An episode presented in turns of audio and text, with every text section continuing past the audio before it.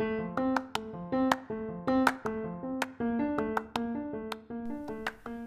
everyone, and welcome to the first official episode of The Last Cupcake. I'm your host, Renee Robinson, and today we're talking about diet culture.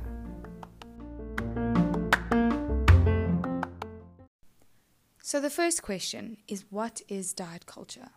How does diet culture come into play when it comes to your mental health and your relationship with food and how you see yourself in terms of social media and what you eat and how it affects your health? For this, we'll be asking Sammy from the Dietitians of Palm Valley to explain it to us. Hi, Renee. This is Sammy from Dietitians of Palm Valley, and I am going to be answering your interview questions. So, when I hear the words diet culture, I think of all of the fad diets and all of the food rules that exist um, in our brains, really. Um, diet culture looks different for everyone. If we say that to someone who's never been on a diet before, they aren't going to really understand what we mean by diet culture. But to people that have been on diet after diet, their relationship with diet culture is thinking about all of these diets, thinking about all of these food rules, and thinking that they need to live within this culture to feel like they're being healthy. So, Sammy, many people associate health with thinness and with what it says on the scale. How can we start to heal this negative thinking and dissociate weight with our actual health and what's going on inside of our body? So, there is a lot of research on this that I, I would definitely recommend looking into.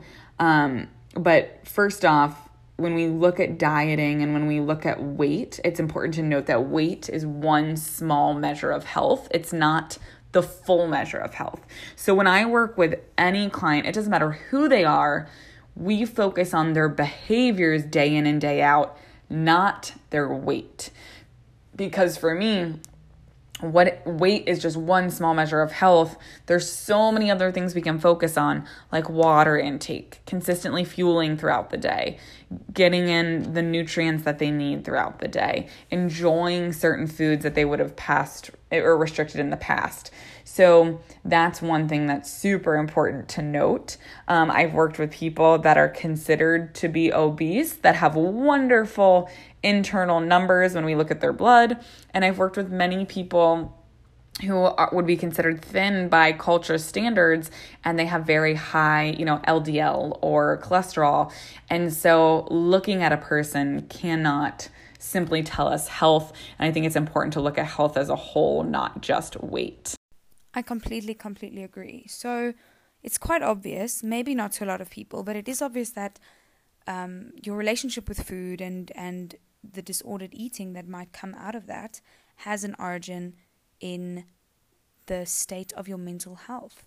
Um, please, can you tell us how important that is and tools that we can use to help fight this if you are someone who does have a bad relationship with food or some form of disordered eating? Seeing how mental health is pulled into this is huge. Um, one of the biggest tools we use within this course is I call it breaking the good and bad, bad mentality and not having the words good and bad associated with food. I couldn't agree more, Sammy. Thank you so much for your time and for your insights. And anyone can visit find findfoodfreedom.com for articles and online courses and a lot of resources available to help men disordered eating. Next, we're going to listen to a testimony about from Anonymous, um, who has had issues with disordered eating as a result of diet culture. Um, she is better now and she is healing her relationship with food every single day. Um, and thank you again.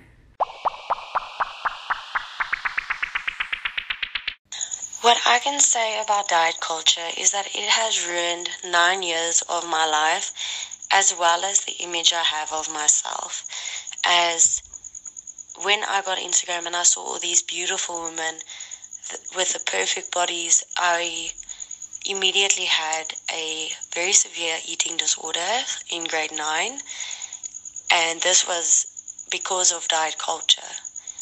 I blame I blame the media and I blame diet culture 110%.